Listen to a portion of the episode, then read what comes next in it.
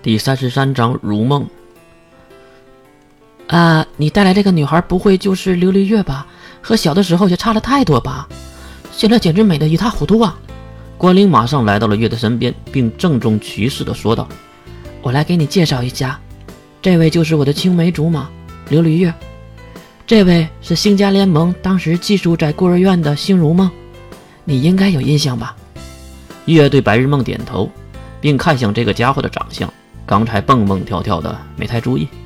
女孩长相偏甜美一些，和关灵一样的长头发，不过是披在肩头。黑色的大眼睛和黄色的皮肤，证明她是亚洲血统之一。月也不禁在想，这个关键的时刻，她也转学到这里，难道真的是巧合吗？你好啊，我叫星如梦。话说，你长得真美呀，月。啊，说句实话，我真的很讨厌有人说我美。毕竟是一个男的都不喜欢这样的词汇吧？还有，能点餐了吗？美不美的也不能当饭吃。月转身就要坐下，而没想到的是，一双魔爪在月的身后伸了过来，一下子就抓住了月的前胸，并用力的游了起来。要不是刚才月知道是白日梦这个狗东西，估计下意识的就把它丢出去了。月马上一个转身后跳，并脱离了白日梦的魔爪，躲在了关灵的身后。再看白日梦举着手弯曲的双手，哇哇哇哇！这这个丫头够凶猛啊，简直就是大杀器吧！看到白日梦的举动，月下意识的用双手在胸前交叉，摆出了防御的姿势。喂，关灵，这个吕流氓是怎么一回事？关灵也是急忙对月赔着不是，道歉顶个屁哟！这个家伙也太大叔了吧！我记得小的时候他不是这个性格。关灵。这个身体也太棒了吧！哎，对了，你没扫，嘿嘿，爸。白日梦直接无视了月的话，关灵才不会和你一样，你这么变态。当月说完这句话后，他可能有一点唐突了，因为关灵还红着脸，并害羞地回答了白日梦：“呃，在月昏迷的时候，我，我，我摸摸过几次而已。”啊！这时。尴尬的声音在一旁传了过来。那个，抱歉，如梦小姐，还有两位小姐，能点餐了吗？这时才注意到，一位服务员正尴尬地看着他们三个人在这里耍着猴。三人对视一眼后，也是老实的坐了下去。我要意式套餐。关灵，你呢？白日梦最先点了一份意式套餐。话说，你那小身子吃得下套餐吗？胃有那么大吗？虽然月在吐槽，可是白日梦却没有理会。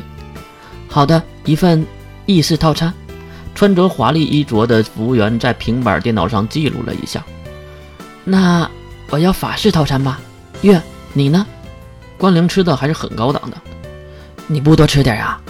是不会长肉的。我要冷饮一杯，上次没喝到，真是可惜。再来牛肉拼盘一点，小菜一份，还有等等。关灵猛地按住了月拿着菜单的手，看到关灵恶狠狠的表情，月突然就领悟了什么。月，你的肚子是不是不疼了？呃，这个嘛，月心里在想，如果想白嫖一顿饭，还是听话的好吧。他也来一份法式套餐，谢谢。关灵微笑的为月点餐。好的，一位意式套餐，两位法式套餐。喝的呢？白日梦看向菜单，热奶吧？听说这里的很地道。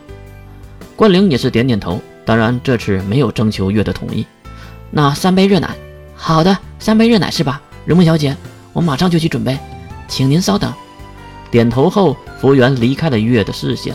白日梦也是继续着刚才的话题。嘿，我说月啊，你带两个这么大的凶器，很不方便吧？白日梦托着腮。在对面看着月，那种眼神让月很难受。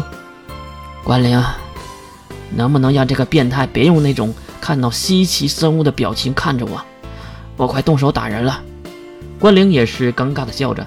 啊，如梦，你还是饶了月吧。